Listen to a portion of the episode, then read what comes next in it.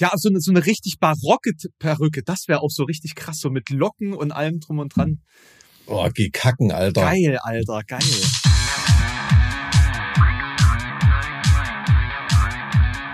Zart wie Kruppstahl. Mit Mike und Alex. Ja, dann einen wunderschönen guten Tag. Herzlich willkommen, liebe Zuhörer, zu einer besonderen Folge. Wir haben es nämlich in den mittlerweile 55 Folgen dieses Podcasts bisher erst einmal geschafft, dass sich irgendeiner zu uns verirrt hat. Nämlich, das war der liebe Sushi damals, vor genau einem Jahr oder sogar noch mehr als einem Jahr mittlerweile. Und jetzt haben wir sozusagen einen Wolf von seinem Rudel getrennt und ihn in unsere Fänge hier gezwungen. Und das ist der Matthew Greywolf von Powerwolf tatsächlich. Herzlich willkommen. Ja, hallo. Ich freue mich. Hi, aber ihr wisst, Wölfe, die getrennt werden und in die Enge getrieben werden, die beißen. Also seid auf der Hut, seid auf der Hut. Das wird natürlich für das Entertainment der Zuhörer notwendig sein. Mit Sicherheit, ja. So ein bisschen rumbeißen. Dementsprechend ist das ja genau das, was wir wollen. Ne?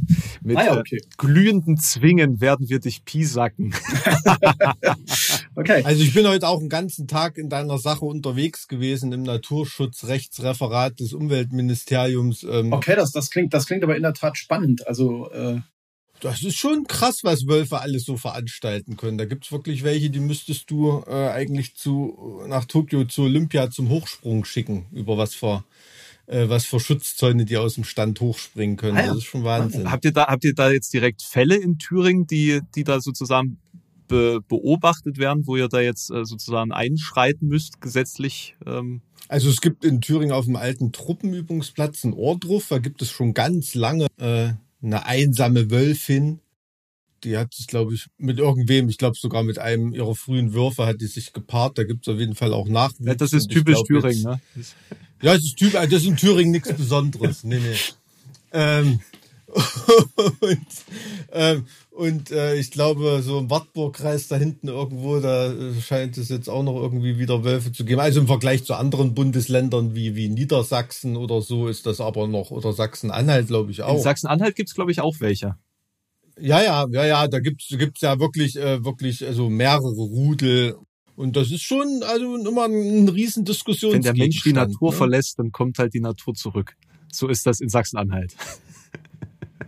Ja, also hier in Thüringen spricht man auch immer von Wolfserwartungsland, so bei den Gegenden, die mittlerweile völlig entvölkert sind. Und im Saarland hier ist, glaube ich, noch im Moment, bis auf uns eben natürlich, aber vierbeinige Wölfe sind, glaube ich, hier im Moment in der Freiheit noch nicht anzutreffen. Wobei, wir haben hier das Hunsrück, das könnte natürlich auch sein, dass da bald mal irgendein Rudel ansässig wird. Ich weiß gar nicht, wie das so weit drüben im Westen, das weiß ich gar nicht. Also ich weiß noch Niedersachsen, MacPom, Brandenburg und so weiter, Bayern. Thüringen haben mittlerweile auch eine Luchse, ist gut unterwegs. In Sachsen-Anhalt ja auch, Harz und der Biber. Ja, die haben wir hier auch und die machen enormen Schaden tatsächlich. Also es ist erstaunlich, was die alles vernichten. Aber die können wenigstens nicht so hoch springen. Das ist wahrscheinlich weniger, nee, das ist richtig. Ja, so ein Biber, da kann schon ordentlich was bauen, auf jeden Fall. Aber bei Luchsen ist das schon beeindruckend. Die haben ein riesiges Revier tatsächlich. Die sind ja irgendwie so Einzelgänger und die brauchen ja wirklich viele Quadratkilometer, dass die da irgendwie zurechtkommen. Deswegen ist es halt so im Mitteldeutschland eigentlich relativ selten, dass da welche anzutreffen sind. Halt irgendwie nur so Richtung Harz, glaube ich, normalerweise. Und dann im Thüringer Wald, ja, krass. Thüringer, ja, wir haben jetzt da irgendwo in Ostthüringen so eine kleine Polin, die sich da niedergelassen hat. Eine Süße. Ja, da wird die ab und zu mal fotografiert von irgendwelchen Fotofallen oder so. Aber da bin ich nicht ganz, da gibt es dann spezielle. Wolltest du nicht über Luchse reden und nicht über süße Polin? Das ist eine polnische Luchsin, so, glaube ich. Ist ja in MacPom, da ist ja auch öfter mal polnische Elche. Und so. Es gibt Elche in Polen. Ah, ja. Gibt es auch in Deutschland. Elche? Echt? Wieder, ja. Echt? Da bin ich jetzt aber auch erstaunt, ja. Sind die rübergeschwommen? Okay. Quasi? Teilweise schwimmen die auch irgendwo rüber, ja, aber nicht aus Dänemark oder Schweden oder so, sondern die kommen dann eher aus Polen oder aus dem Baltikum oder so. Da hat kommt Gustav auch mal Adolf was die an. Mitgebracht als Reittiere damals. Die wandern auch unglaublich weit. Also wirklich, also das denkst du, ja, so ähnlich wie Hannibal mit einem Elefanten. mit der mächtigen Elcharmee. Einfach mal stumpf mit Elchen eingeritten. Also ich glaube, der hat seine Bronzekanonen gehabt, das reicht. Hat er genug weggeballert, auf jeden Fall. Ja, da gibt es ja bald keine Gründe mehr, nach Schweden zu reisen. Wenn es die Elche jetzt schon hier gibt, dann... Ja, na, also auf freier Wildbahn habe ich in Schweden noch nie einen Elch gesehen. Ich habe tatsächlich einen gesehen und zwar wirklich, ich dachte fast, es ist gestellt. Es war wirklich lächerlich. Also Aufnahmen zum vorherigen Album, irgendwie Januar 2018 in Europro im Fascination Street. Das ist irgendwie völlig außerhalb gelegen, da war gar nichts. Und wir haben irgendwie ständig, so diese Klischee-Jokes gemacht, wann kommt denn jetzt mal der Elch? Und tatsächlich am dritten Tag waren da Elche vorm Studio. Es war nicht, also tatsächlich so 50 Meter weg oder so. Krass. Und Jens Bokermenau, er wohnt da jetzt seit Jahren, er hat die noch nie gesehen, also so nah da irgendwie dran. Krass. Das war wirklich, als hätte jetzt irgendjemand das Vieh da abgeladen mit einem Pferdeanhänger oder so. Und hier, ihr Deutschen, da habt ihr eure Elche und jetzt ist gut. Müssen wir mal beim Label fragen. Vielleicht war das so ein bisschen so eine Inspiration fürs Album. Ach, so viel Mühe geben die sich nicht. Aber das schon in der Wildnis dann, ne? Also ihr zieht dann auch raus in die Wildnis, um euch dann dementsprechend auch dem wölfischen Verhalten hingeben zu können. Oder? Gelegentlich, natürlich. Ja, aber muss ich das dann schon so vorstellen, wie bei Beast of Gévaudan, ne? Also, dass man dann so zum Werwolf mutiert, wenn man Powerwolf-Stücke schreibt und einspielt. Also da gehe ich jetzt fest davon aus, bitte enttäuscht mich jetzt nicht. Ja, nee, wir haben schon, also manchmal wache ich tatsächlich mit seltsamer Körperbehaarung auf und frage mich, was war denn da wieder los und so. Und zack, ist da wieder so ein Song im Kasten. Ist unfassbar. Genau, so ungefähr passiert das bei uns. Deswegen können wir auch immer nur bei Vollmond einen Song schreiben und es dauert dann eben entsprechend lange, bis dann rufen Napalm Records an, was ist denn jetzt mit dem nächsten Album? Und dann muss man denen sagen, ja, ne, habt ihr mal den Mondkalender geguckt?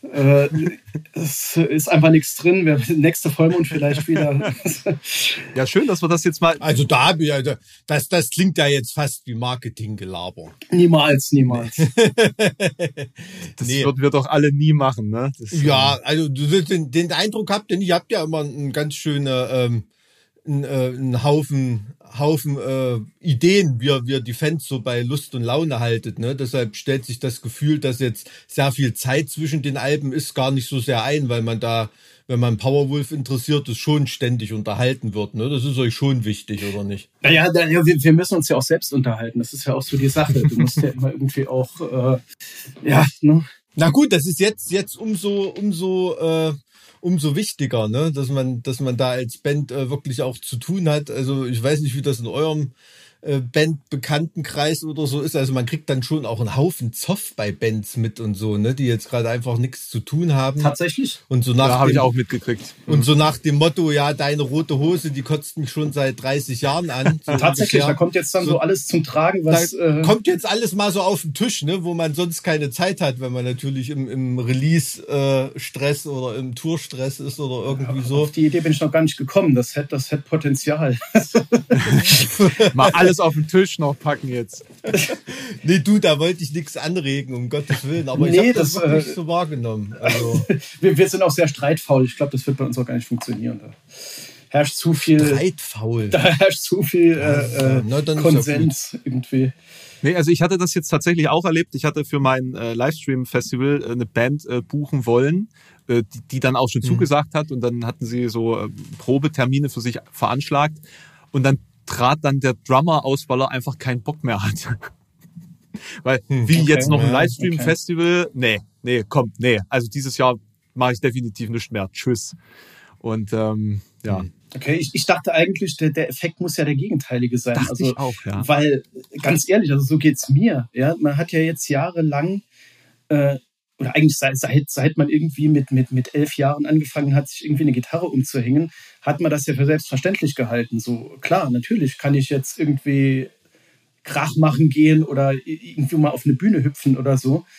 Und das ist jetzt auf einmal ja nicht mehr der Fall. Also eigentlich habe ich so bei uns zumindest den Eindruck, wir wissen gerade irgendwie, wir lernen gerade noch mal mehr zu schätzen, was wir eigentlich die ganze Zeit da hatten. Und deswegen wundert es mich eigentlich, müsste ja jeder Musiker jetzt merken, ey, scheiße, die Welt ist eigentlich verdammt geil, wenn sie denn nicht gerade irgendwie in einer Pandemie ist. Und ja, ich käme jetzt, glaube ich, nicht auf die Idee, irgendwie zu sagen, auch jetzt, wo wir gerade nichts mehr machen können, will ich auch gar nicht mehr. Aber gut.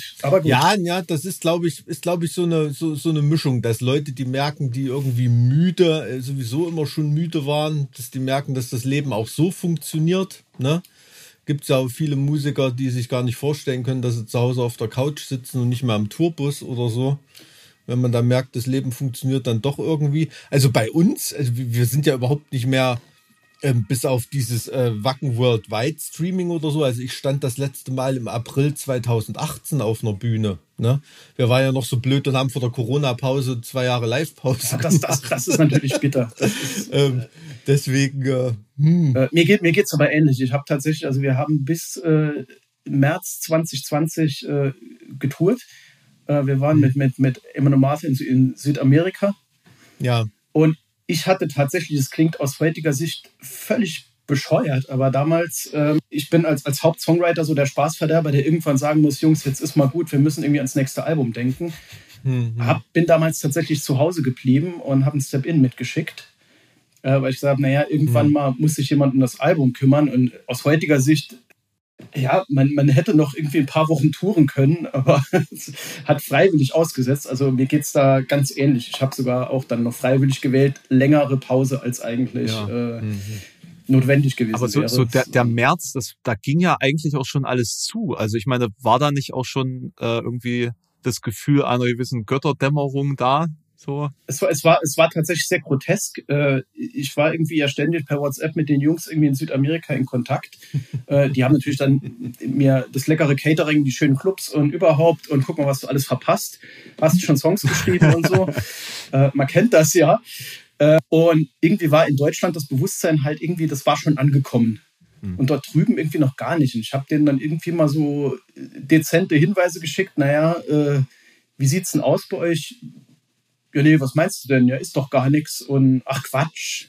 Die beruhigen sich alle wieder. Und das war so irgendwie zeitversetzt. Und ich glaube, Mike, am Ende hat der Falk sogar noch mit dir irgendwie geschrieben, weil es um einen Flug irgendwie, da war ein Festival, wo ihr auch nach Mexiko solltet. Und ja, genau. Ich habe da mit Falk noch viel geschrieben. Und das war zum Schluss auch echt noch ein knappes Fenster, ne? Also ich glaube, ihr müsst dann auch noch Flüge nochmal umbuchen irgendwie, weil ihr dann gar nicht mehr über die USA oder über anderes Land oder über Panama fliegen könntet oder irgendwo. Genau, wir haben sündhaft teure Direktflüge gebucht und damit die Lufthansa schon vor dem deutschen Staat massiv subventioniert sozusagen bei den Preisen, die da aufgerufen wurden. Genau, und weil ich einen Kumpel habe bei der Lufthansa, da hatte ich noch so ein paar Infos dann immer durchgesteckt. Ja, der Flieger ist unterwegs, der landet da. Genau, so irgendwie. Da war dann Don Mike bei der Arbeit schon wieder. Das ist ja unfassbar, was hier immer... Genau, das war dann wirklich so ja, fast schon kriminell, was da so danach passiert ist. Jedenfalls waren wir alle froh. Ja, also das war... Und das hat in Mexiko aber kein Schwein interessiert. Ne? Die haben das Festival da wirklich noch knallhart durchgezogen. Da war selbst in Chile und so war da schon Lockdown. Ja, ne? Genau. Ja.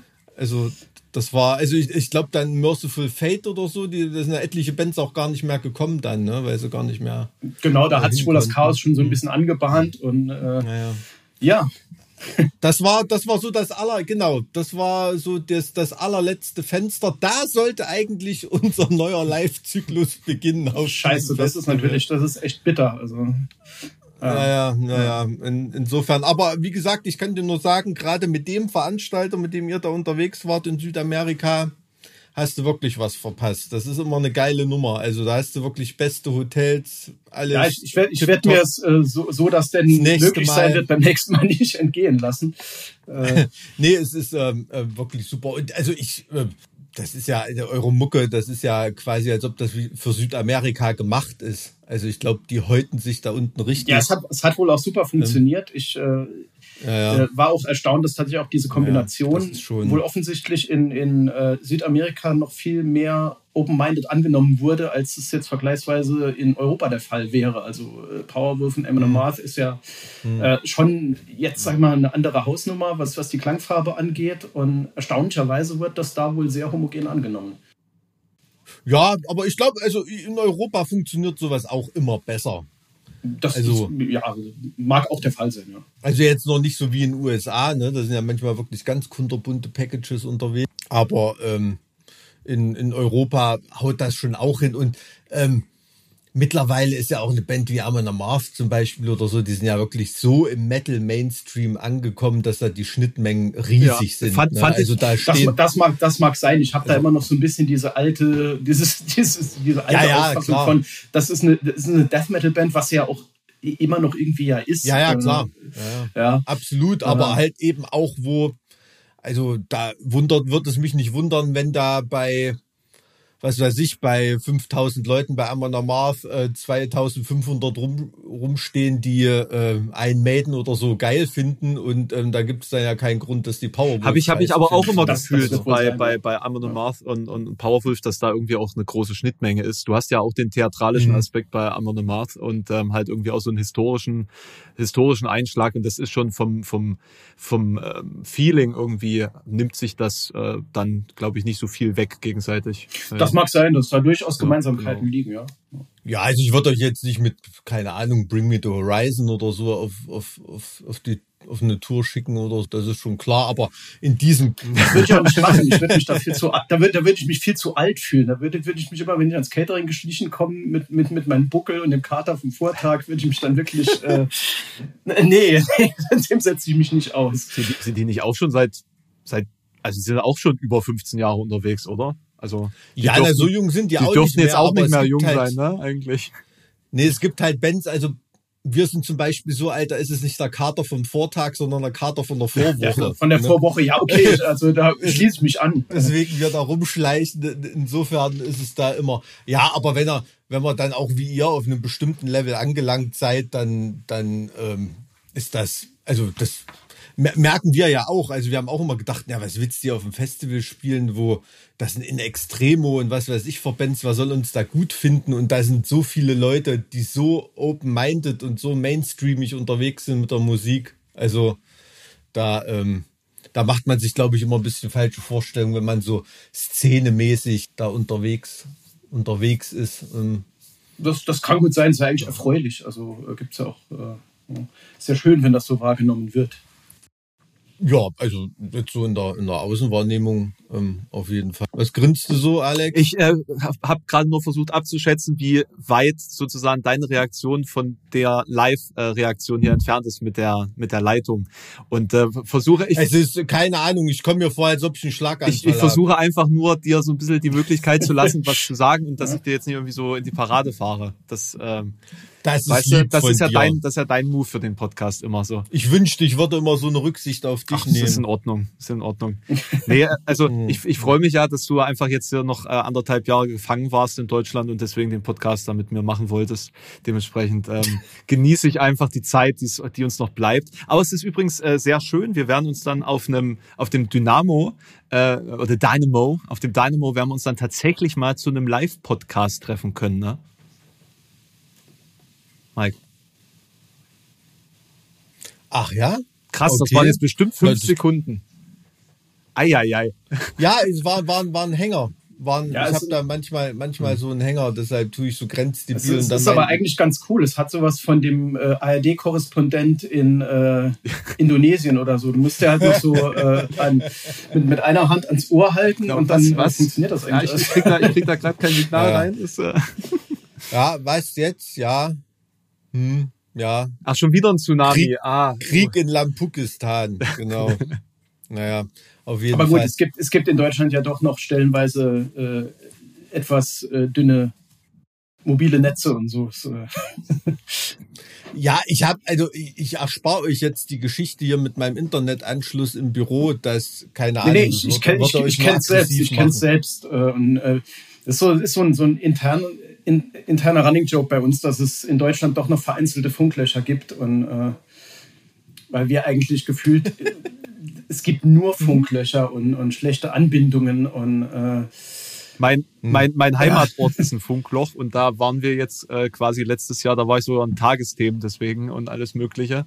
Da gab es einen riesigen medialen Aufstand, weil der Gemeinderat ein gratis als Funkmast verweigern wollte von der Telekom wegen Angst vor 5G-Strahlen und Corona durch 5G und diese ganze wirre Verschwörungsscheiße. Ja. Also wirklich absurd. Das ist auch bis ins Ausland gegangen, die ganze Story. Also steht das Scheiß? Nein, natürlich endlich, steht das noch nicht. Oh, fuck, echt. Ja, das ist Matthew, wo wohnst du eigentlich genau im Saarland? Jetzt mitschreiben? Jetzt wird's abenteuerlich. In Mandelbachtal. Das ist also ein kleines, beschauliches Hörnchen. Blieskastel, nee. Genau. Jetzt bin ich aber erstaunt.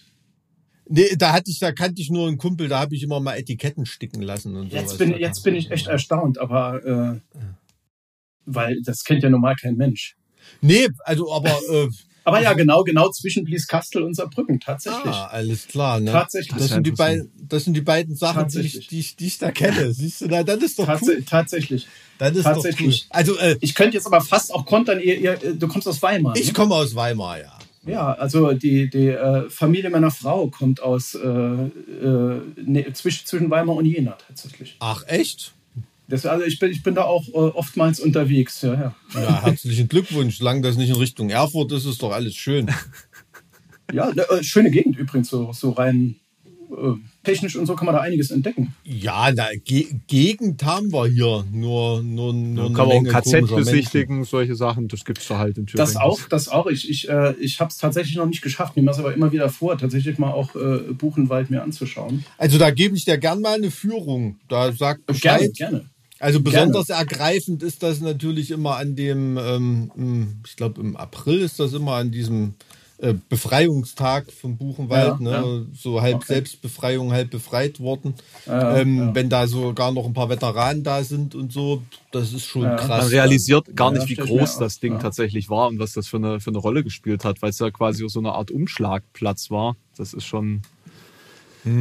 Ja, ein riesen Ding. Also dann weiter nördlich, dann Mittelbau Dora, dieses KZ, was dann irgendwann mal selbstständig war. Aber so war ja zuerst auch ein Außenlager vom Buchenwald, wo da hier die V2 produziert wurde und sowas.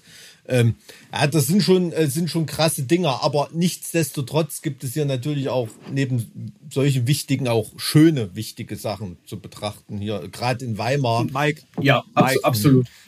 Mike, um Gottes Willen. Also, um Gottes Willen. Ich habe zwar ins Goldene Buch der Stadt Sassnitz geschafft, aber in Weimar läuft man da natürlich unter ferner Liefen. Ne? Wieso in Sassnitz? Ja, also da war echt cool der Bürgermeister. So, und habe ich mich ins Goldene Buch der Stadt Sassnitz eingetragen, gleich hinterm Weihnachtsmann. Illustre Runde. Da bist du in guter Gesellschaft. Ja, der Bürgermeister, da war auch wirklich jetzt deutschlandweit auch viel in Medien, weil der ja von diesem US-Embargo von Trump wegen dieser Nord Stream 2 Pipeline, ne, da ist ja in Sassnitz dieser Hafen in Mukran, wo diese Verlegeschiffe anlegen und so weiter. Und die verhängen ja auch gegen Träger der öffentlichen Gewalt persönliche Embargos, haben sie ja angedroht, ne? Und so. Und da hätten sie auch gegen den Bürgermeister selber. Also wenn jetzt seine Tochter oder irgendwas in den USA hätte studieren wollen oder so, das hätte die wegen Nord Stream 2 vielleicht nicht gedurft. Fast krasse Scheiße, oder? Und das ist also mit Rechtsstaatlichkeit hat das natürlich nichts zu tun. Und ja, interessant. Also hab damit ist auch ein schönes Städtchen da auf Rügen. Kann man sich auch mal reinziehen. Du warst jetzt auf Rügen, ne? Beziehungsweise war jetzt mal ein bisschen generell Ostsee unterwegs, ne? Ja, das ist mal im Urlaub gewesen. Natürlich nicht wie du da in Kroatien irgendwie da hier ein Zampano raushängen lassen. Dazu reicht's bei mir natürlich nicht zeitmäßig. Aber du warst länger weg als ich. Doppelt so lange, um genau zu sein. Ich war eine Woche weg. Nee. Doch? 7 Tage? Nee. Also ich... Doch? Ja, ich erlebe in der Zeit nur einfach immer sehr viel. Ja, da ist klar. Nee, ich poste halt da Urlaubsbilder, wenn ich ja schon lange in der Zonenödnis angekommen bin. Ne? Ja, der Rückblick. Ne? Was kann man denn im Saarland erleben? Ich habe es in meinem ganzen Leben noch nie ins Saarland geschafft. Wirklich gar nicht. Das hat irgendwie noch nicht funktioniert. Und ansonsten kenne ich eigentlich alle Ecken in Deutschland. Nur Saarland ist mir bis jetzt durch die Lappen gegangen. Es gibt also tatsächlich einen Wolfspark im Saarland. Ach. Ja, der Wolfspark Werner Freund, legendärer Wolfspark, tatsächlich. Ah, ist das das, wo diese ganzen Influencer dann die Bilder mit Wölfen? Das weiß ich ehrlich gesagt nicht. Es gibt auch, also in Bärenparks haben die auch oft Wölfe, damit die Bären sich auch wieder dran gewöhnen, dass sie Bären sind. Aber das ist zum Bärenpark Worbis zum Beispiel, da werden Wölfe mitgehalten. Mhm. Aber ich weiß jetzt nicht, wo deine Influencer-Kumpels so abhängen, keine Ahnung. Da ich auch nicht. Ich habe ja keine. Ich beobachte das nur neidisch von außen. Ja, also gut. Influencer-Fotospots habt ihr im Saarland. Massenhaft, ja. Na, gibt es da nicht auch so Industrieweltkulturerbe und so? Genau. Das gelesen, das Kulturerbe Völklinger Hütte ist auch tatsächlich ziemlich spannend. Hm. Ich muss allerdings gestehen, auch als gebürtiger Saarländer, ich habe es bisher nie geschafft, dort eine Führung mitzumachen. Asche auf mein Haupt, das ist eigentlich fast unmöglich. Bin aber schon ein paar Mal da, man kann da auch durchwandern quasi und es ist schon eine ziemlich beeindruckende Sache. Also da diese alten Hochöfen irgendwie zu sehen, da sind auch sehr coole Lichtinstallationen drin. Also es ist schon ein Erlebnis, absolut. Also ist das sozusagen... frühe Industrialisierungszeit oder dann Spätindustrialisierungszeit? Ist also so richtig Hochindustrie oder noch so ein bisschen mit Landschaft? Das ist schon richtig hoch, ne? Ja, das ist alles so 60er, 70er Jahre war da die Blütezeit.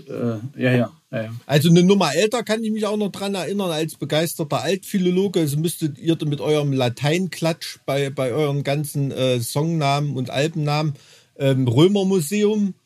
Irgendwer war das in Homburg da irgendwo oder so? Genau, Homburg-Einöd.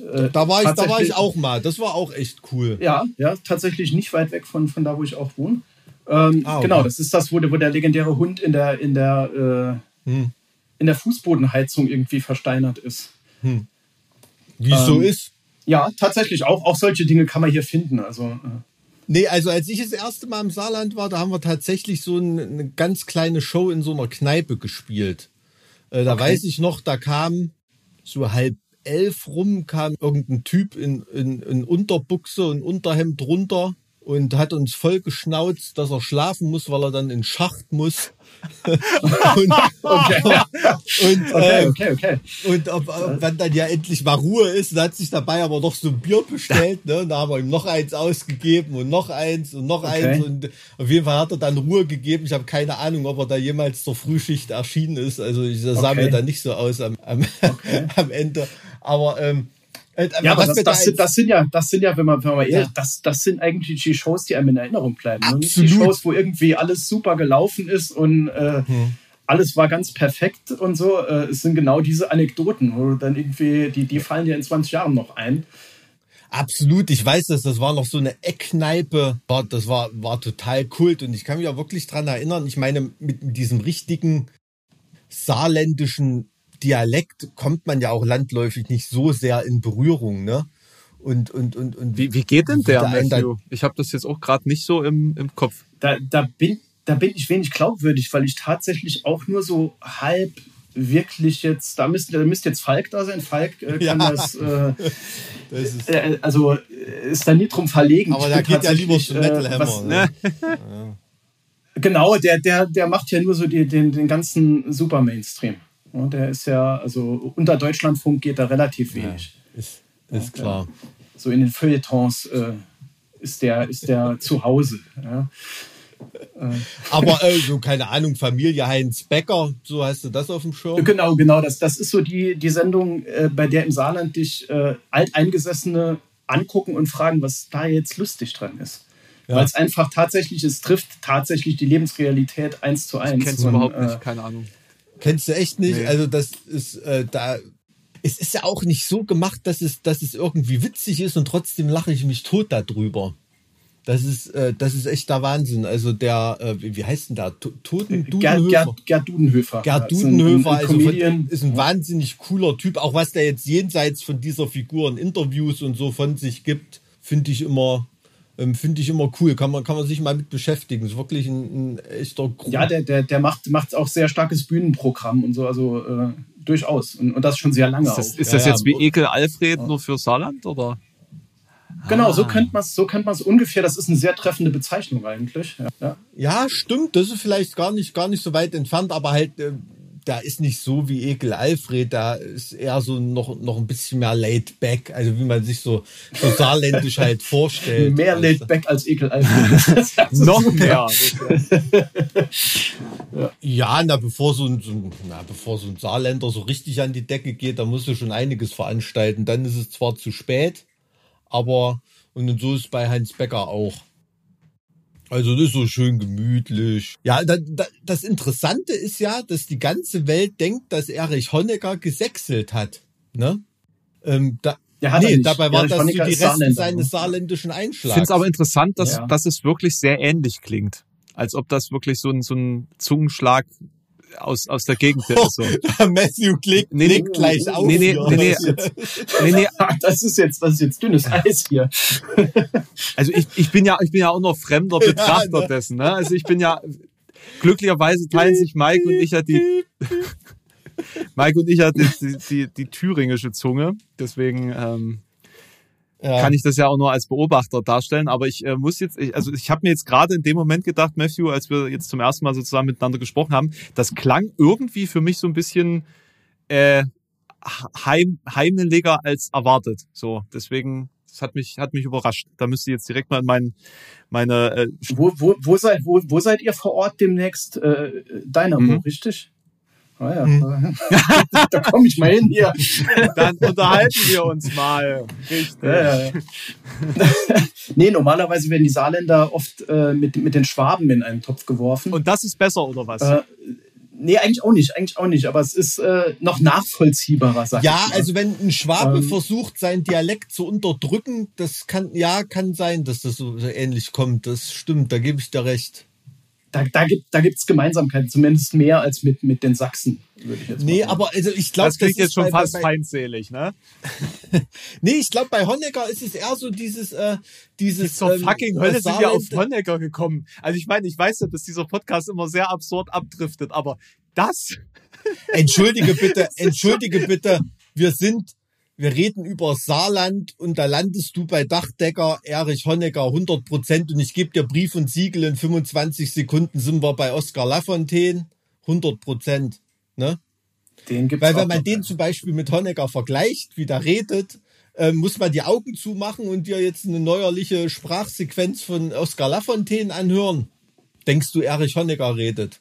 Das ist der Wahnsinn. Ohne Scheiß. Also ist mir nur so aufgefallen. Trägt jetzt nichts irgendwie zur Diskussion bei, aber egal. Womit du dich so beschäftigst? Ja, naja, also mit Erich Honecker habe ich mich lange genug beschäftigt auf der Uni. Aber ja, ist so. Naja. Mit Erich Honecker? Mit Erich Honecker habe ich mich viel beschäftigt, ja. Wie passt das in dein Studium? Oder ich habe mich noch viel mit Rechtsgeschichte und Verfassungsgeschichte befasst und da der nun mal Staatsratsvorsitzender war, war der auch für die Verfassung verantwortlich. Deswegen. Ach so, und da hast du dann sozusagen immer den Querverweis darauf, was er dann sozusagen im Zuge dessen getan hat oder nicht getan hat.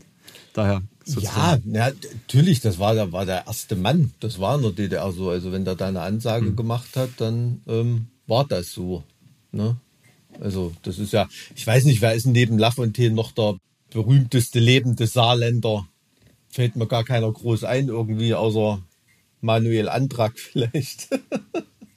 Er ist aber, glaube ich, soweit ich weiß, zugezogen. Ah, okay, weiß ja, ich nicht. Ich habe das nur mal in Erinnerung. Ich habe das nur mal in Erinnerung raus der Harald Schmidt-Show, glaube ich. Ich glaube, mich zu erinnern, der ist vor vielen Jahren ins Saarland gezogen, aber nicht gebürtig. Ja. Hm.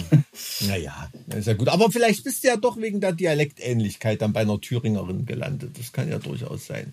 Das mag sein. Das jetzt kommen wir auf das Gossip-Niveau. Dann können wir endlich das wichtigste Thema dieses Gesprächs dann mal ansprechen. Da schaltest du dich jetzt bin ich gespannt. Also Mike, du hast das überhaupt erst ins Rollen gebracht, dass das jetzt nicht so aussieht, als ob es mein Thema ist.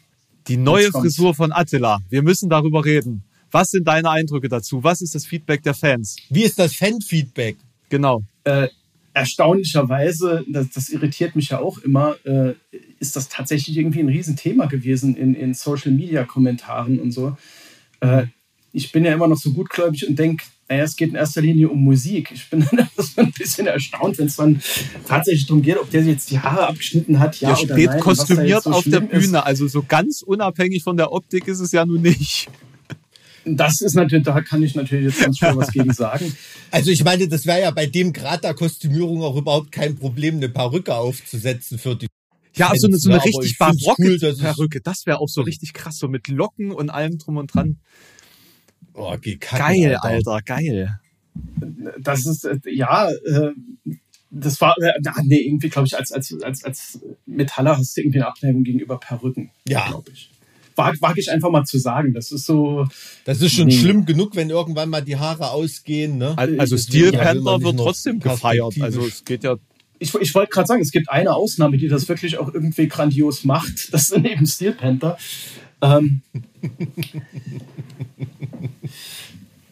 Nee, aber bei Attila tatsächlich, also wir hatten damals eigentlich nur ein Problem gehabt. Der kam mit der Frisur.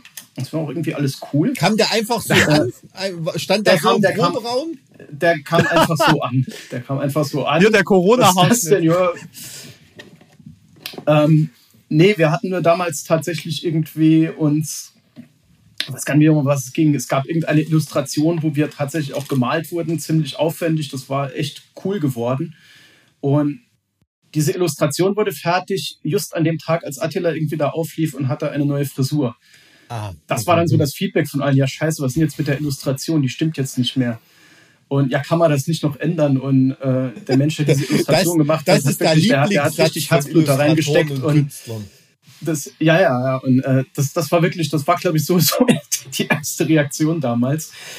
Davon abgesehen, weiß ich nicht, ich bin immer wieder erstaunt, dass das sowas noch ein Thema ist, weil irgendwie, das war mal ganz früher, musstest du unbedingt deine langen Haare haben als Metaller, aber das ist ja irgendwie heute völlig, also um jetzt mal das Gegenbeispiel zu nehmen, ich fand Bruce Dickinson, Bruce Dickinson ist sehr cool gealtert, finde ich, bis er jetzt irgendwie wieder lange Haare hat. Also das fand ich aber, als er nach so langer Zeit wieder mit langen Haaren mal ein Interview gegeben hat, da war er dann länger von der Bildfläche weg und dann hat er auf einmal in einem Interview lange Haare gehabt. Ich fand, das war ein größeres Thema, als er damals mit seinem Topfhaarschnitt ankam irgendwie. Wahrscheinlich schon, aber der war für mich immer so ein Beweis, du brauchst jetzt nicht unbedingt deine Langhaarfrisur, um einfach sowas von Metal zu sein. Ja. Ja, ich bin da erstaunt, dass diese Frisur... Ja, ist schon, aber ich glaube, wenn es schon... Ihr seid ja schon, wie soll ich sagen, das ist ja quasi eine eurer Kernkompetenzen und Selling Points, dass ihr den heiligen Metal verteidigt. Ne? Insofern, wenn man sich da so orthodox... Ich weiß nicht, ob es Matthew gefällt, jetzt so in die Nähe von Manowar gerückt zu werden. Nee, die machen das ja auf ihre Weise und ich eben bin ganz ehrlich, so true bin ich nicht, dass ich für den Metal sterben würde. Nee, also das ist echt, also gut, ich bin sehr Frage aus dem Fragenkatalog. Also ich glaube, das kommt ja auch bei Powerwolf rüber, wie es gemeint ist, dass das natürlich liturgisch ist, ne? Also eben im Sinne von der Religion. Ja, für den Metal auferstehen, ne? Ja, aber mit diesem Augenzwinkern, aber hast du das wirklich, also gerade in Südamerika ist das, also ich meine, das sind die Fans ja wirklich komplett anders, ne? Wir haben da zusammen mit King Diamond gespielt und so und da sind halt wirklich, ich habe mir das vom Publikum ausgeguckt, da sind Mitte 50-jährige Männer auf Knien und heulen, ne? Wirklich, also ehrlichen Herzens. Habt ihr da auch mit Fans zu tun, die das wirklich zu ernst nehmen? Das gibt's durchaus. Also die euch da auch anfeinden dann wegen bestimmten Sachen. Also das hat man ja immer, dass da so Leute völlig übers Ziel hinausschießen. Nee, das eigentlich nicht. Also es gibt bei uns ja schon unterschiedliche Rezeption, sag ich mal. Mhm. Also du kannst das Augenzwinkern sehen. Mhm. Ja? Du kannst auch zwischen den Zeilen bei uns so einiges lesen oder finden oder eben auch nicht. Beides funktioniert irgendwie. Was ich eigentlich ganz cool finde. Ja? Du kannst entweder dich tatsächlich prächtig unterhalten fühlen von Resurrection by Erection und diversem Dadaismus, der da drin steckt, aber du kannst es auch einfach abfeiern und toll finden. Also das ist irgendwie so ein bisschen... keine Ahnung, ich kann da immer nur so aus meiner eigenen Erfahrung sprechen. Man wächst mit Metal auf, findet das alles unglaublich cool. Und irgendwann merkt man ja schon auch, okay, ja, die singen jetzt hier über Drachen. So. Das kann ich irgendwie immer noch cool finden und trotzdem irgendwie mit einem gewissen Abstand sagen, naja, okay, Drachen. Ja, wir singen jetzt nicht über Drachen, wir haben eben unser Feld so, aber ich kann's entweder wirklich abfeiern und mich gar nicht damit beschäftigen, ist das jetzt tot ernst oder ist es nicht? Ja. Oder ich kann auch mit einem gewissen Augenzwinkern das Ganze sehen. Und so ein Augenzwinkern ist ja durchaus auch, ich sag mal, liebevoll gemeint. Absolut. Also ja, das ist ja nicht, wenn du irgendwie einen gewissen Humor da reinbringst, zumindest sehe ich das persönlich so. Ich kann durchaus einen gewissen Humor in meiner Metal-Sammlung sehen. Keine Ahnung, vor kurzem ist mir in meiner Sammlung Fat Ugly and Life von Tankard wieder irgendwie über die Füße gefallen. Das ist mein Lieblingscover von Tankard und die Jungs hassen das. Mein Sohn liebt das Cover, seitdem muss ich das immer wieder auspacken. Er findet das super und ich habe das wirklich nach Jahrzehnten wieder gesehen und habe mir gedacht, soll ich das jetzt sau cool finden oder soll ich es einfach irgendwie sau blöd finden? Aber man kann irgendwie beides und beides ist völlig in Ordnung. Das stimmt. Und, also es gibt sicher auch Kampftrinker, die haben das mit Tankard auch wirklich völlig ernst. Hast du gewusst, dass ich in der Tankard-Biografie das Vorwort geschrieben habe als Anti-Alkoholiker? Das ist natürlich irgendwie auch... Kam ich auch wie die Jungfrau zum Kinder. Aber Tankard ist in der Tat eine Band, die liebe ich dafür, dass die auch zu einer Zeit Thrash-Metal gespielt haben, als es wirklich kein Schwein interessiert hat, ne? Als Sodom punkig wurden, richtig, ja. als Creator experimentiert haben, ist alles okay, ne? Aber Tankard haben immer ihren Stiefel durchgespielt, Destruction gab es schon richtig. Gar nicht mehr, ne?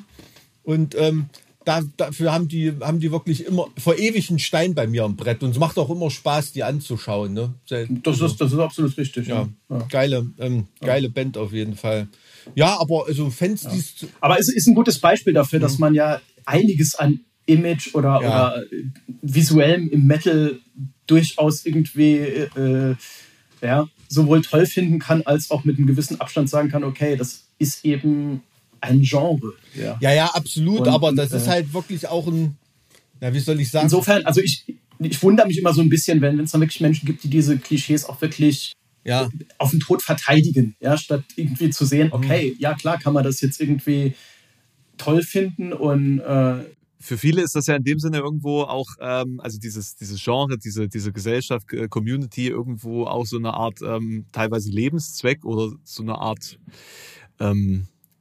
Ausgleich zu einem Alltag oder einem Lebensumfeld, das sie gerne irgendwie hinter sich lassen wollen. Und wenn das dann halt sozusagen von außen oder von anderen verulgt wird oder nicht mit dem Respekt behandelt wird, mit dem sie das gerne behandeln möchten, dann sind da schnell mal die Lichter aus. Ne? Und ich habe da auch oft genug damit zu tun, wenn ich mich dann irgendwie doch mal mit Themen auseinander... Also mein letztes Video, das ich gemacht habe, ist eine 3/4-stündige Reportage über Britney Spears. Das sind halt immer so diese Momente, wo man dann immer ganz, ganz schnell merkt, an welchem, also wie tolerant dann der Metal-Fan dann doch noch ist gegenüber anderen Perspektiven. Und das habe ich in den letzten Jahren irgendwie versucht, da so den Leuten so ein bisschen in den Kopf zu drücken. Ich glaube, das hat sich auch verändert. Also ich glaube, in den letzten Jahren sind die Fans auch deutlich toleranter geworden. Aber so vor 10 Jahren war das noch sehr straight und da war... je härter, desto besser und je mehr Tralala, desto weniger cool und Powerwolf mit diesem ganzen Religionskram, das ist ja ein Käse, so ein Blödsinn. Ja klar, ich meine, es gibt natürlich die ihren Metal wirklich sehr traditionell wollen oder auch nichts dran kommen lassen. Aber das Gute ist ja, dass das irgendwie auch alles zusammen funktioniert. Ja, aber es ist ja, also zum Beispiel bei euch... das ist ja nicht nur Klamauk, das ist ja auch musikalisch funktioniert das ja auch. Nee, definitiv also nicht. Definitiv jetzt, nicht. Jetzt jemand, der auf so eine Art von Metal steht, für den ist das ja die Vollbedienung und allzu viele Bands gibt's ja nicht, die das da jetzt wirklich mit so einer Konsequenz abliefern, noch heutzutage. Ne? Also wenn man jetzt nicht total altbackene Sachen nur hören will. Insofern, also das kann ich nachvollziehen, was du vorhin sagtest, dass das auf verschiedenen Ebenen funktioniert. Was ich da noch sagen wollte, ich finde das total beeindruckend, dass es da tatsächlich so scheinbar, ich weiß nicht, ob es eine Community ist, aber eine Cosplay-Community von Powerwolf-Fans gibt, die sich dann... Echt? Ja, ich habe schon öfters mal Leute gesehen, die sich auch wirklich so ein Ornat in so ein Ornat schmeißen und schminken und alles drum und dran, also richtig mit Kostümen. Da folgen auch ein paar auf Instagram. Geil. Das finde ich total krass. Also... Ja, wir haben das zunehmend auf Shows, dass da Leute wirklich auch entsprechend in Outfits kommen. Finde ich persönlich irgendwie sehr cool, weil es ist einfach Ausdruck von eben diesem Wahnsinn, den du da auch irgendwie reinbringst. Ja? Das ist so dieses, ich gehe jetzt nicht nur dahin und höre mir das an, sondern ich nehme da teil. Und ich empfinde das irgendwie immer auch als Ehre. Ja? Ich denke dann immer so, Wahnsinn, da macht sich jemand jetzt so viel Arbeit und fährt jetzt da irgendwie... keine Ahnung, in voller Verkleidung in der Straßenbahn irgendwie zur Show und so. Und, wo hast du das schon? Ja, das ist irgendwie auch, ja, das ist so dieser Tick-Wahnsinn, der für mich irgendwie auch diese ganze Szene ausmacht. Am Ende. Ne? Also sowohl für die Fans drumherum oder die Zuschauer drumherum, weil sie ja irgendwie Teil dieser Optik wären, als auch dann vielleicht für euch, wenn ihr dann sozusagen von der Bühne guckt und dann guckt ihr quasi fast in den Spiegel irgendwie. Also es ist bestimmt dann auch für die Stimmung, falls ihr das überhaupt mitkriegt während der Show, bestimmt auch ganz gut.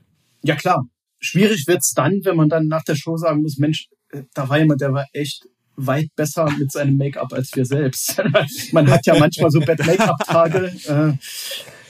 Ich weiß nicht, ich war noch nie mit Make-up auf der Bühne. Du solltest das mal machen, das ist eine Erfahrung. Wie ist denn das beim Schwitzen oder so? Sind da die Poren zu? Oder wie? Also ich kann mir das nicht vorstellen. Nee, also wir haben eine Theaterschminke, die tatsächlich auf Ölbasis ist. Und deswegen hält die auch so gut, ne? Weder verläuft, noch da irgendwie Poren jetzt. Das habe ich mich nämlich auch schon immer gefragt. Wie zur Hölle funktioniert das, dass das nicht einfach alles nach einer halben Stunde runtergelaufen ist? Ja, nee, mit ganz normaler Schminke würde das sofort passieren. Ist uns einmal passiert. Das war eine unserer schlimmsten Shows, die wir je hatten. Ziemlich in den Anfangstagen. Keine Crew. Mit der Organisation war es auch...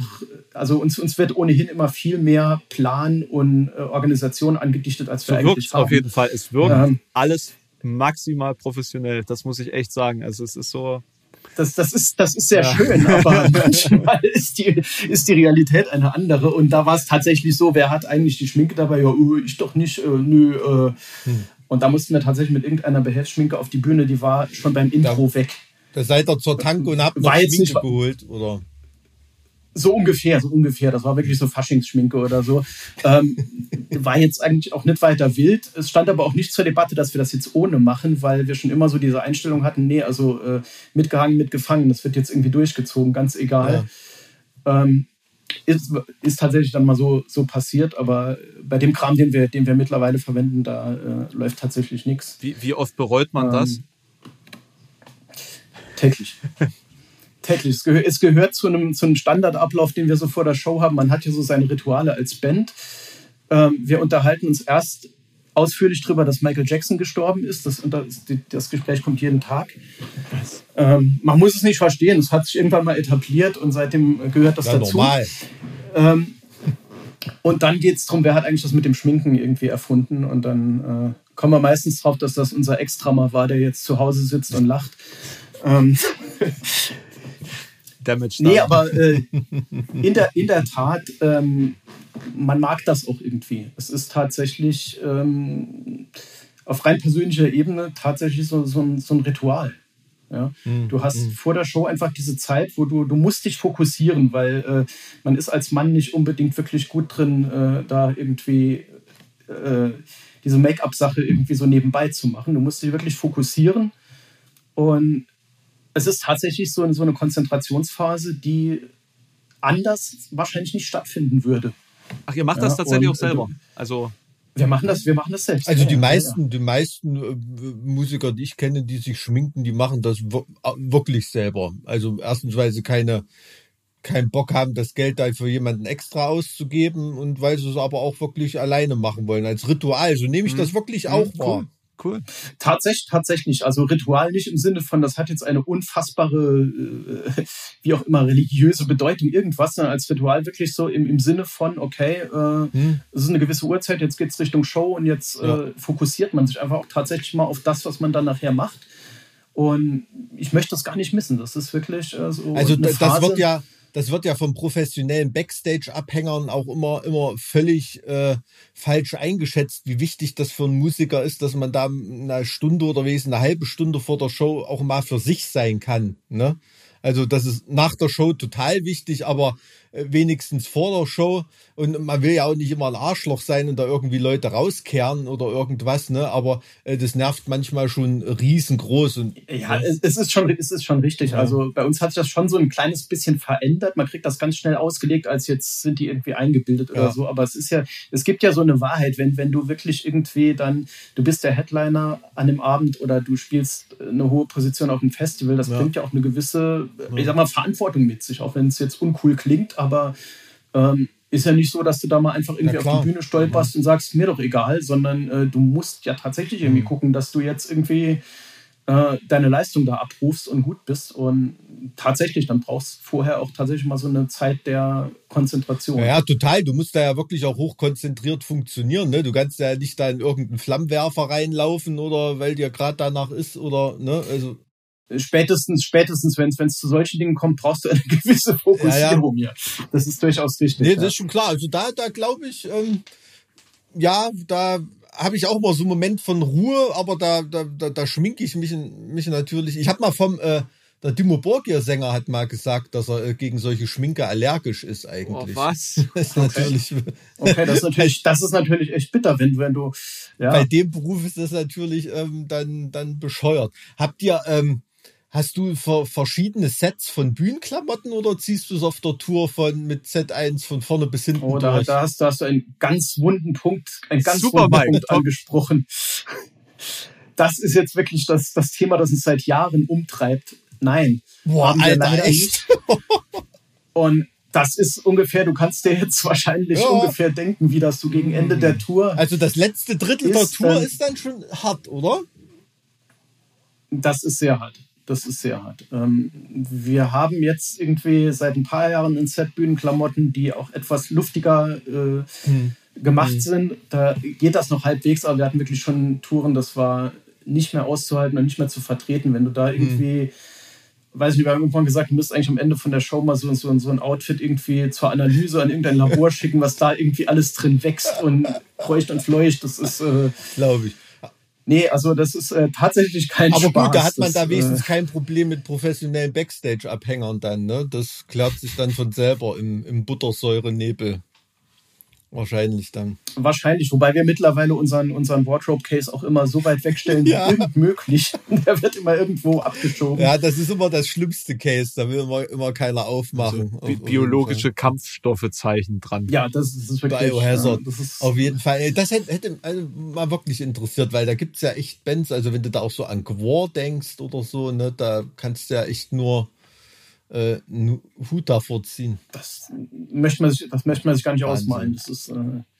Das ist sehr schwierig. Also wir arbeiten immer noch an dem Professionalitätsstep, irgendwann mal eine Zweitgarnitur zu haben. Wir wissen nicht, ob wir es jemand schaffen werden. Habt ihr ein Febreze-Endorsement wenigstens? Wir haben in der Hinsicht schon alles ausprobiert, inklusive, irgendwann gab es mal den Tipp, man muss die einfach nur mit Wodka einsprühen und dann geht der Geruch weg. Das haben wir auch gemacht. Es hat dann irgendwie anders gestunken. Aber war das auf der Russland-Tour der Tipp? Nee, das war tatsächlich, wir waren in England unterwegs und englische Clubs sind ja auch dann nochmal so eine Sache für sich. Da gaben die Backstage-Bereiche auch gar nicht her, dass wir den Case irgendwo anders hinstellen als in diese eine Besenkammer, die wir eben hatten dort. Und da kam dieser Tipp dann auf. Es hat nicht wirklich was gebracht. Krass. Aber wenn wir jetzt schon bei Backstage-Stories sind, eine krasse Backstage-Story musst du jetzt hier mal noch auspacken, wenn du jetzt hier bist für die Zuhörer. Irgendwas, was Weirdes, was dir da auf eurer Weltreise bislang schon untergekommen ist.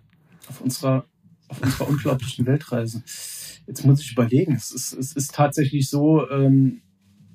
Journalisten, Mike eben schon gesagt hat, das sind die Zuhörer, die Mike Zuhörer vorhin schon mit dieser Show im Saarland in der Kneipe erzählt hat, eigentlich die guten Storys sind gar nicht mehr so die passieren, wenn du wirklich viel unterwegs bist und hast irgendwie eine professionelle Crew um dich rum, weil meistens alles klappt. Und die Storys sind ja eigentlich die, wenn was so richtig bös schief geht, da gibt es gar nicht so wirklich viel. Wir haben es geschafft, einmal, das ist schon mindestens 10 Jahre her, im Backstage-Raum vom Hausmeister eingesperrt zu werden. Oh nein! Vor der Show. Oh Gott.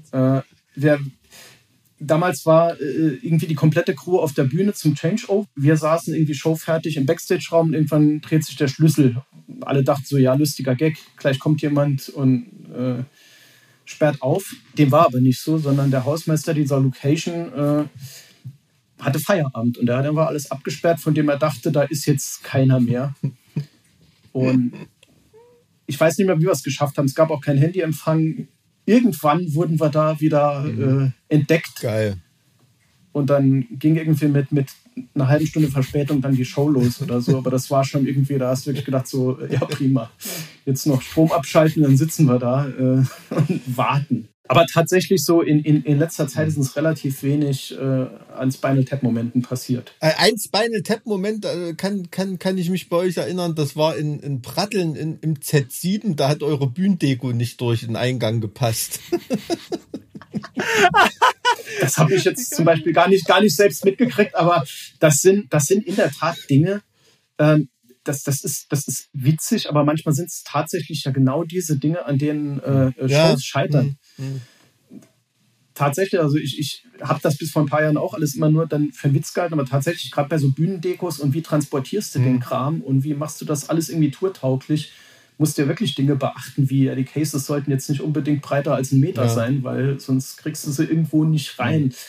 Das wusste ich jetzt gar nicht, da war ich irgendwie dann gar nicht dabei. Ja, kann ich mich noch dran erinnern, wie da der... ich weiß nicht, warum war. Haben wir da am Tag vorher da irgendwo... Ich weiß nicht, warum ich da dort war an dem Tag. Ist aber schon auch schon eine Weile her. Also ich hatte mal eine coole Backstage-Story, die habe ich, glaube ich, ganz am Anfang in dem Podcast hier schon mal zum Besten gegeben in einer der ersten Folgen. Aber dir will ich es auch nicht vorenthalten. Da saß ich auf dem Klo Backstage und höre, wie die Band aufhört mit Spielen. Also die... erste Band irgendwie und macht da so mein Geschäft und auf einmal läuft unser Intro im Konzertsaal. Ich denke, Alter, was ist denn hier los? Kennst du diese Szene bei Das Boot, wo der Alarm losgeht und der aus dem Klo geschossen kommt? Im U-Boot hat hinten das Toilettenpapier noch langfledern, so ungefähr. So muss das ausgesehen haben. Ich schieße in unsere Umkleide, kein Schwein mehr da, ne? Ich mit halb runtergelassenen Hosen renn da raus, irgendwie auf die Bühne, guck. Und sehen nur, wie die Band, die vor uns spielen soll, auf der Bühne steht und verdutzt ist, weil der Soundtyp die falsche Intro-CD eingelegt hat. Ne? Also okay. Das war wirklich ein Blitzstart mit ungereinigten Hintern auf die Bühne. Okay. Aber warst du wach. Ja. Also ist schon krass. Naja, gut. Ich muss jetzt zur Kinderbetreuung schreiten. Hat mich riesig gefreut, dass wir uns mal unterhalten haben. Ja. Hoffentlich auch mal live und in Farbe irgendwann mal wieder. Sobald das wieder geht, dann doch hoffentlich, ja. Was sind so die nächsten Shows, die jetzt anstehen? Wann geht's los offiziell? Ja, offiziell geht's los im September. Das Bullhead City in Wacken soll das erste werden. Wird spannend, wie das Konzept aussieht, aber auf jeden Fall erfreulich, dass Konzepte entwickelt werden. Ja, und vor allen Dingen, dass es halt wirklich mal für eine größere Menge von Menschen da ist, möchte ich sagen. Also jetzt sind ja irgendwie 20.000 Besucher geplant und da hat man dann ja auch, glaube ich, auch ein bisschen Feeling auf der Bühne. Da geht ja dann wirklich was. Das hoffen wir zumindest mal und mit Sicherheit, egal wann es jetzt und wie es stattfinden wird, so ich glaube, die ersten Live-Shows wieder, die werden sehr intensiv stelle mir vor, auch für mich jetzt als Fan, wenn ich wieder auf eine Show gehen kann, man wird es anders erleben als vor 2 Jahren, wo du gedacht hast, ja, okay, XY spielt in der Stadt, gehst du hin, ach nee, keine Ahnung, war ja erst vor 2 Wochen auf einer Show, gucken wir mal. Also das ist sowas Positives, was ich mir auch erhoffe, dass da so ein bisschen weniger diese Selbstverständlichkeit irgendwie und diese Sättigung da ist, weil es immer so, ja, ich meine, man hat jetzt gelernt, okay, diese Dinge sind nicht selbstverständlich, die können auch auf einmal weg sein, also ja, feier das Ganze freudig, da freuen wir uns. Dass man diese Passion mal wieder hat, ne? Also mir ging das tatsächlich 2019 dann auch so nach Ende der Festivalsaison, da war ich auch so auf 25 Festivals hintereinander in dem Sommer, also ja. Quasi, aber auch wirklich dann halt 5 Tage die Woche, weil dann mit meinem Label auch und Stand und allem drum und dran, und dann bist du halt auch einfach durch, wenn du dann so das halbe Jahr einfach auf Festivals zugebracht hast. Na gut, das ist ja menschlich, dass man irgendwann haben wir gesagt, okay, jetzt habe ich mal irgendwie genug davon, weil so schön es ist, ja, ja, irgendwann ist dann auch mal sagt man sich so, okay, nächstes Jahr trittst du mal ein bisschen kürzer, und dann kommt es dann so. Okay, alles klar, das war jetzt Karma. Nee, also ich denke, wenn man sich wieder in Menschenmengen reintraut, ist da, glaube ich, auch nochmal so ein psychologischer Effekt. Der wird interessant sein. Ja, der wird durchaus interessant sein. Also ich merke es jetzt schon, ja, wenn man mal wieder irgendwie jetzt so ein bisschen offensiver unterwegs ist und merkt, irgendwo sind jetzt mal 10 Leute um dich rum oder so, selbst mit Abstand, man ist es gar nicht mehr so richtig gewohnt. Es ist tatsächlich, also ich bin sehr gespannt, was das alles so langfristig auch mit den Menschen macht. Mhm. Bist du, um vielleicht mal noch ein bisschen so eine kleine persönliche Note mit reinzubringen, was bist denn du so eigentlich für ein Fan als Mensch, jetzt mal abseits der Metal-Bühne, was sind denn so deine Fandoms? Hast du da irgendwas ganz Spezifisches im musikalischen oder im kulturellen Sektor, was dich auch so inspiriert vielleicht für deine Arbeit? Ja, musikalisch bin ich, wie glaube ich alle, irgendwie seit Ewigkeiten Metal-Fan, und nun gut, da hast du so deine, ja, du nimmst so deine Fanbands mit, wo du irgendwie Fanboy warst und geblieben bist. Ja, manchmal hinterfragst du es auch. Du bleibst irgendwie Fan. Das ist der Tankard-Moment, meinst du? Der Tankard-Moment zum Beispiel. Der Tankard-Moment. Oder, man hat so seine Steckenpferde, natürlich. Ja. Davon abgesehen ist es tatsächlich so, dass ich weniger Hobbys und Interessen verfolge, als ich das eigentlich gerne tun würde, weil tatsächlich auch der Wolf, wie die Band dann immer nennt, auch irgendwie so allumfassend geworden ist, dass wenig Zeit bleibt, um irgendwie allem nachzugehen, was man gerne machen würde. Ja, ich zum Leidwesen meines Geldbeutels bin ich Sammler von Siebdruck-Konzertpostern. Da kannst du richtig arm werden bei der Sache und dein ganzes Haus irgendwie mit tapezieren. Krass, das ist ja spezifisch. Ja gut, da gibt's ja große Szenen. Leider im Metal, habe ich den Eindruck, ist das gar nicht so angekommen, so dieses wirklich so dieser Übergang von Konzertpostern zu Kunst. Ja, du hast es ja im Indie-Bereich ganz viel, wo es dann auch wirklich Künstler gibt, die da unglaublich tolle Sachen machen und wo es auch wirklich große Sammlerleidenschaft gibt, wo auch Hunderte von Euro irgendwie bezahlt werden für Poster. Im Metal-Bereich hast du halt noch viel so dieses, das Poster ist die Beilage im Printmagazin. So eine Sammelleidenschaft von mir, wo ich einfach mich in den letzten Jahren wirklich so reingefunden habe und man echt aufpassen muss, weil man richtig arm werden kann. Davon abgesehen ist es tatsächlich so, dass ich irgendwie durch die Band irgendwie so eingebunden bin. Da ist irgendwie gar nicht mehr viel mit, du hast noch 20 andere Hobbys und machst das irgendwie, weil auch was nach außen hin dann immer so easygoing aussieht, kostet eben einfach auch viel Zeit und wir waren schon immer do-it-yourself, wir werden es auch immer bleiben. Am Anfang aus Mangel an Infrastruktur geboren, mittlerweile einfach daraus geboren, dass man ja auch irgendwie das, was man da irgendwie nach außen transportiert, auch nicht verwässern will, und ja, tatsächlich irgendwie eine sehr allumfassende Geschichte geworden. Wann war das denn so an dem Punkt, wann kam es denn dazu, dass du für dich festgestellt hast, das ist jetzt sozusagen 360 Grad mein Leben, das, worum es quasi sich dreht und wendet, und das ist jetzt hier the real deal im Endeffekt. Wann war so dieser Moment, wo das feststand für dich? Das ist ganz schwer zu sagen. Der Real Deal war das für mich eigentlich schon immer, auch wenn es zu früheren Zeiten andere Projekte oder so irgendwie natürlich in viel kleinerem Maßstab war. Man hat das Hobby aber immer schon sehr groß gesehen. Bei Powerwolf wurde es irgendwann einfach, also ich habe irgendwann so einen Aha-Effekt gehabt, als ich regelmäßig nachts um 1 noch vorm Rechner gesessen habe und gemerkt habe, scheiße, es ist irgendwie alles echt richtig viel geworden und du musst tatsächlich dir mal Gedanken machen, wie machst du das, wie kriegst du das alles hin. Da gab es durchaus Momente, wo du gemerkt hast, okay, das Ganze ist irgendwie echt groß geworden und du musst auch tatsächlich aufpassen zu haushalten. Ja? Das ist also auch mit deiner Energie und mit wie weit übernimmt das Ganze wirklich dein ganzes Leben.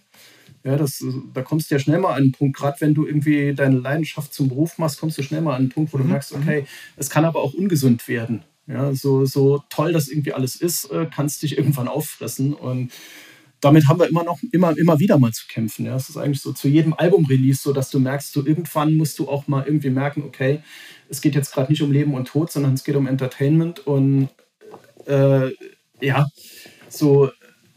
lass das Ganze mal 350 Grad sein, aber diese 10 Grad Blickwinkel, die du noch hast, vielleicht auch für dich als Nicht-Bandmensch, die musst du dir bewahren. Ja, also wem sagst du das? Geht mir ja irgendwie auch so, weil ich habe ja nur mit YouTube da irgendwie so einen ganz, ganz weirden eigenen Weg in dieser Szene da beschritten, wo es halt auch nie irgendwen gab, der sagen konnte, naja, mach doch mal das, damit es dann so funktioniert oder so.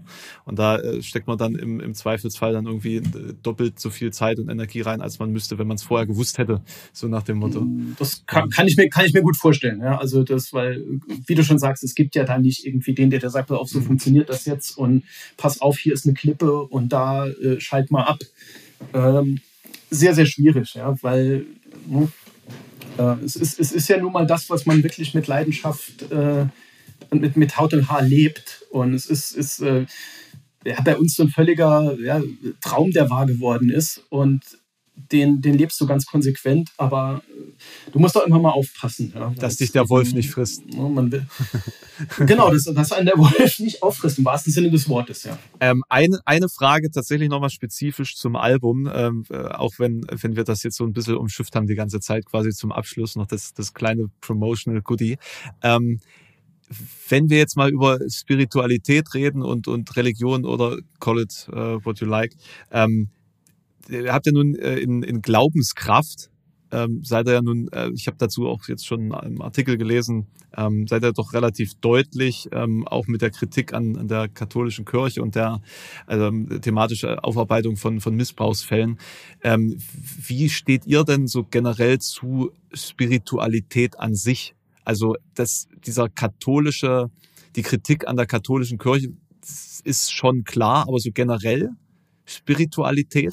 Gut, das sind jetzt zwei Themen, die sind völlig weit auseinander für mich. Also gerade jetzt diese Geschichte bei Glaubenskraft mit der Aufarbeitung dieser Missbrauchsfälle ist für mich was, hat null mit Religion zu tun eigentlich. Das ist ein ganz klassischer Machtmissbrauch in einer Hierarchie. Ja, insofern ist dieser Text auch keine Religionskritik, sondern Gesellschaftskritik, wenn man das so will. Das, was mich daran auch tatsächlich umtreibt, ist tatsächlich nur die Frage, wie wird damit umgegangen, ja? Dass da Kirchenrecht vor Staatsrecht oder vor Strafrecht steht. Mike hätte mit Sicherheit interessante Dinge jetzt dazu sagen können. Ja, gerade jetzt im Hinblick auf säkularen Staat und so weiter und so fort. Ne? Hat mich völlig sprachlos gemacht und war tatsächlich so ein Punkt, wo ich irgendwie, auch wenn ich mich im Normalfall als Entertainer einfach sehe, sagen musste, okay, da fühle ich mich jetzt echt genötigt, da muss ich jetzt einfach mal irgendwie in der Form was dazu schreiben, weil es mich wirklich seit ganz langem mal wieder sprachlos gemacht hat, als aufgeklärten Mensch irgendwie da 2021 zu lesen, okay, Kirchenrecht steht hier über Strafrecht, ist für mich nicht nachvollziehbar. Die Frage nach Spiritualität ist jetzt, also wie gesagt, für mich ganz weit weg von diesem Song oder dem, was ich da jetzt gerade besprochen habe.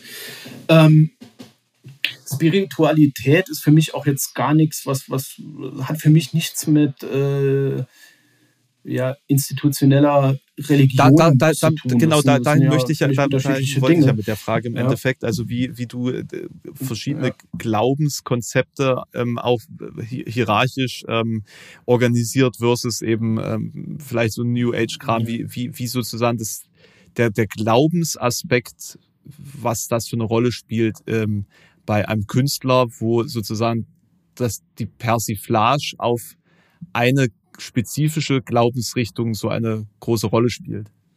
Also das ist halt, spielt der Glaube eine Rolle sozusagen in deinem Leben oder ist das mehr oder minder wirklich aus so einer künstlerischen Idee entstammt? Letzteres tatsächlich. Wobei ich sagen muss, also zum einen, weil du gesagt hast, eine spezifische Glaubensrichtung, ja, ist richtig, ist der Katholizismus. Aus einer ganz banalen Begründung rausgeboren. Wir werden öfter gefragt, warum bezieht euch immer auf den Katholizismus? Ganz banal, damit bin ich aufgewachsen, damit kenne ich mich aus. Religion ist ja nun, egal wie man es sieht, wie man dazu steht, ein diffiziles Thema, das auch sehr schnell sehr persönlich wird. Und ich würde es mir nie rausnehmen, über nimmer random jetzt Buddhismus zu schreiben, weil ich einfach keine Ahnung davon habe. Ja, wenn du was über Religion schreibst und sei es nur aus einer historischen Perspektive, musst du wissen, von was redest du da. Das maße ich mir bei keiner anderen Religion an, als eben dem Katholizismus, mit dem ich sozialisiert wurde. Und da kommen wir zur Kunst zurück, auf mich schon immer eine gewisse Faszination ausgeübt hat. Ich fand das schon als kleiner Pimpf, man geht eben in die Kirche, weil es ist so, ich fand das schon immer total faszinierend. Die Kirchenorgel. Bin ich übrigens auch ein großer Fan von. Also das mag ich auch an dem neuen Album jetzt sehr gerne, dass halt einfach die Orgel wieder so eine große Rolle spielt. Ja, sehr bewusst auch. Da bin ich auch ein großer Fan von tatsächlich, auch so generell von Kirchenarchitektur. Ne? Das werde ich auch immer gefragt, wieso postest du ständig irgendwelche Storybilder auf Instagram von Kirchen? Wieso besichtigst du so viele Kirchen? Ich bin einfach ein Freund von Architektur. Das ist halt so, ne? Das ist das, was ich meine. Also man kann da durchaus eine Faszination für haben, auch tatsächlich auch für die Liturgie. Ja, ich sehe die im weitesten Sinne als eine Theaterinszenierung. Ja, ich muss da jetzt nicht unbedingt d'accord gehen mit dem, was da jetzt an Aussage drin steckt, aber wenn ich das mal außen vor lasse, so dieses kulturelle Erbe, ja, jetzt mal ganz neutral, ganz weltlich betrachtet, ja, die Architektur, dieses Visuelle, ich bin großer Fan von Ikonen, rein auf Kunstebene. Ja. Das hat auf mich halt schon immer eine große Faszination ausgeübt und daher kommt auch vieles von dem, was wir da tatsächlich verwenden. Ja, das ist gar nicht unbedingt religiös motiviert, weil, was wir auch immer betonen, wir sind eben keine religiöse Band.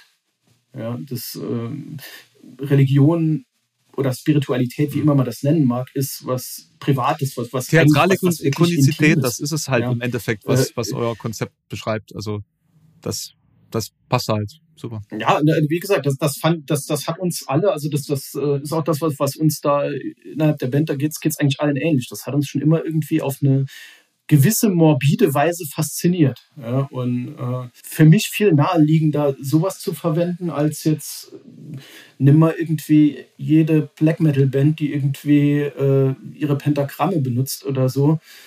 Das wird selten hinterfragt, ist ja klar. Als Metal-Band benutzt du Pentagramme, musst du ja. Aber wenn du jetzt irgendwie du hast Kirchenfenster auf der Bühne oder so, dann musst du ja irgendwie eine religiöse Aussage damit treffen. Nö, eigentlich nicht. Ja, eigentlich kannst du einfach nur sagen, es ist eine Ästhetik, die finde ich einfach spannend und du kannst auch trefflich über Storys aus der Bibel Texte verfassen, ohne dabei religiös sein zu müssen. Es ist letztlich egal wie man es sieht, es ist ein historisches Werk, das auf jeden Fall einfach mal neutral gesagt interessant ist. Ja, tatsächlich bei Judas von Lord of the Lost jetzt auch so. Finde ich auch sehr spannend, habe ich mir auch gerade mit auseinandergesetzt. Ich mag die Band sehr, ich mag sehr auch, wie die auch, ich finde es sehr faszinierend. Es ist eine Band, die sehr viele künstlerische Aspekte irgendwie auch vereint und immer wieder interessant verwurstet. Das ist auf jeden Fall spannend, das so zu betrachten, wie sich Bands über so ein Jahrzehnt entwickeln. Ich kann mich nämlich noch daran erinnern, 2012 oder 2011 war das auf dem Rock im Betonwerk, wo Lord of the Lost bei uns im Camp im Pool lagen und noch niemand diese Band kannte und überhaupt nichts irgendwie erwartbar war und ihr auch da gespielt habt. Ich wollte gerade sagen, genau, ich erinnere mich, wir haben da gespielt. Und ich habe im Backstage mit dem Robse von Equilibrium mein erstes richtiges Interview geführt, das dann für euch monetär geclaimed ist, weil man im Hintergrund eure Musik hört. Ja. Tatsächlich. Ja. Tatsächlich. Oh, das ist total lustig, wie da alles irgendwie zusammenkommt. Da muss ich mal noch gucken, was ich mit den Millionen von YouTube mache. nee, klar, aber spannend. Das war für uns übrigens ein sehr chaotischer Tag. Ich erinnere mich gerade dran, wir haben einen Tag vorher Metal Camp in Slowenien gespielt und ich weiß nicht, was schief lief. Es gab eigentlich einen soliden Zeitplan. Wir hatten aber irgendwie einen ganz seltsamen Busfahrer, der irgendwie mit seinen Pausenzeiten und allem irgendwie ganz seltsam umging. Ich weiß, dass ich irgendwann mittags aufgewacht bin, dachte, der Bus fährt noch, naja, wir werden wohl gleich dort sein. Und da waren wir irgendwie kurz vor München. Von Tolmin fährst ja auch irgendwie 10 Stunden bis dahin. Und ich erinnere mich, dass das war irgendwie ein ganz heftiger Tag und es war irgendwie auch... Ja, das war eine ganz knappe Nummer, dass das irgendwie alles noch geklappt hat. Und ich habe auf dem Festival tatsächlich, glaube ich, keine einzige Band dann gesehen, was mich sehr geärgert hat, weil normal schätze ich es einfach, wenn wir Festivals spielen, auch mal irgendwie noch selbst so ein bisschen umherzuwandern und mir Bands anzugucken. Das war irgendwie ein ziemlich chaotischer Tag. Wirst du eigentlich ohne Schminke dann noch oft erkannt oder hilft das? Hilft das, klingt immer so negativ, so nach dem Motto, lasst mich bloß alle in Ruhe. Ich kenne ja den Vergleich nicht, also ich kenne es ja nur so. Man wird erkannt, ja, definitiv. Wir sind ja auch bei Signing Sessions oder Meet and Creeds oder sonst wo auch ohne Schminke unterwegs. Ich fänd's auch, wir haben es tatsächlich mal in den Anfangstagen gemacht, dass wir auch Signing Sessions und so geschminkt gemacht haben. Irgendwann haben wir gesagt, oft, das ist eigentlich echt affig, weil das ist ja nur eine Rolle, die du auf der Bühne verkörperst. Da ist das auch völlig angebracht, weil es in das ganze Umfeld, das gehört dahin. Aber außerhalb der Bühne kann ich ganz prima auch der ungeschminkte Mensch sein und auch mal irgendwie ganz normal jetzt agieren. Ja? Weil ich bin ja nun mal außerhalb der Bühne nicht unbedingt genau der ich auf der Bühne bin. Man agiert logischerweise anders. Insofern wird man auch erkannt, ja. Aber finde ich auch immer sehr angenehm und mir ist es tatsächlich noch nie passiert, dass ich irgendwie auf einem Festival in irgendeiner Form unangenehme Begegnungen gehabt hätte, sondern im Gegenteil. Also man freut sich ja. Das sind ja letztlich, man ist ja genauso Teil von irgendwie der Szene und man unterhält sich einfach gerne. Es ist eher dann unangenehm, wenn du merkst, okay, ist uns auch ein, zwei Mal passiert, wir haben das irgendwann mal in Russland, glaube ich, gemacht, wo wir gesagt haben, irgendwie ganz naiv, ne, komm, wir gehen jetzt mal raus, wir unterhalten uns noch ein bisschen mit Leuten und der Veranstalter wurde ganz panisch. Da war dann wirklich auch Tumult, wo du gemerkt hast, okay, nee, scheiße, geht tatsächlich jetzt in die Richtung, nicht, weil in die Richtung meint sich mit allen unterhalten, ne? Und dann also, wird es auch... Ja. Ist ein paar Mal passiert. Wir haben auch mal in Wacken irgendwie gut gemeint den Fehler gemacht, da hatten wir eine Signing-Session und nicht alle kamen irgendwie dran, weil die halbe Stunde war rum. Und wir gesagt haben, komm, ist doch egal, wir springen jetzt einfach da vorne dran und dann kriegt jeder irgendwie sein Foto und sein Autogramm und da wurde es dann auch irgendwie unangenehm im Sinne von, okay, da gab es dann unkoordiniertes Gedränge, wo du gemerkt hast, nee, das kann so eine Sicherheitssituation jeder wirklich ohne Scheiß, wo du gemerkt hast, nee, das ist jetzt tatsächlich keine Frage von, bist du jetzt easy, sondern das ist eine Frage von Sicherheit tatsächlich. War so ein bisschen befremdlicher, wo du gemerkt hast, okay, ja, manchmal ist es einfach angebracht zu sagen, nee, jetzt ziehst du dich da zurück. Im Sinne von, jeder sollte irgendwie safe sein. Matthew, es hat mich sehr, sehr gefreut, dich abseits der Bühne persönlich kennengelernt zu haben. Ja. Ich spreche natürlich auch für Mike, dass es ein sehr schönes Gespräch war. Danke, dass du dir die Zeit genommen hast. So. Ja, aber war sehr anders, sehr interessant. Sehr anders, genau. Das ist das Prädikat für diesen Podcast. Das hast du super zusammengefasst, freut mich. Ja. Du, wenn du Bock hast, gerne irgendwie auch zum Bullhead City, dann mal mit Bild an. Ich bin auf jeden Fall am Start. Falls du Zeit hast oder ihr Zeit habt. Und dann, würde ich sagen, wir fiebern dem entgegen, nicht nur dem Release, sondern auch dann der ersten Live-Show. Ja, die Rückkehr der Live-Shows, genau. Mach's gut. Tschüss. Das klingt doch beeindruckend. Okay, bis dann. Tschüss.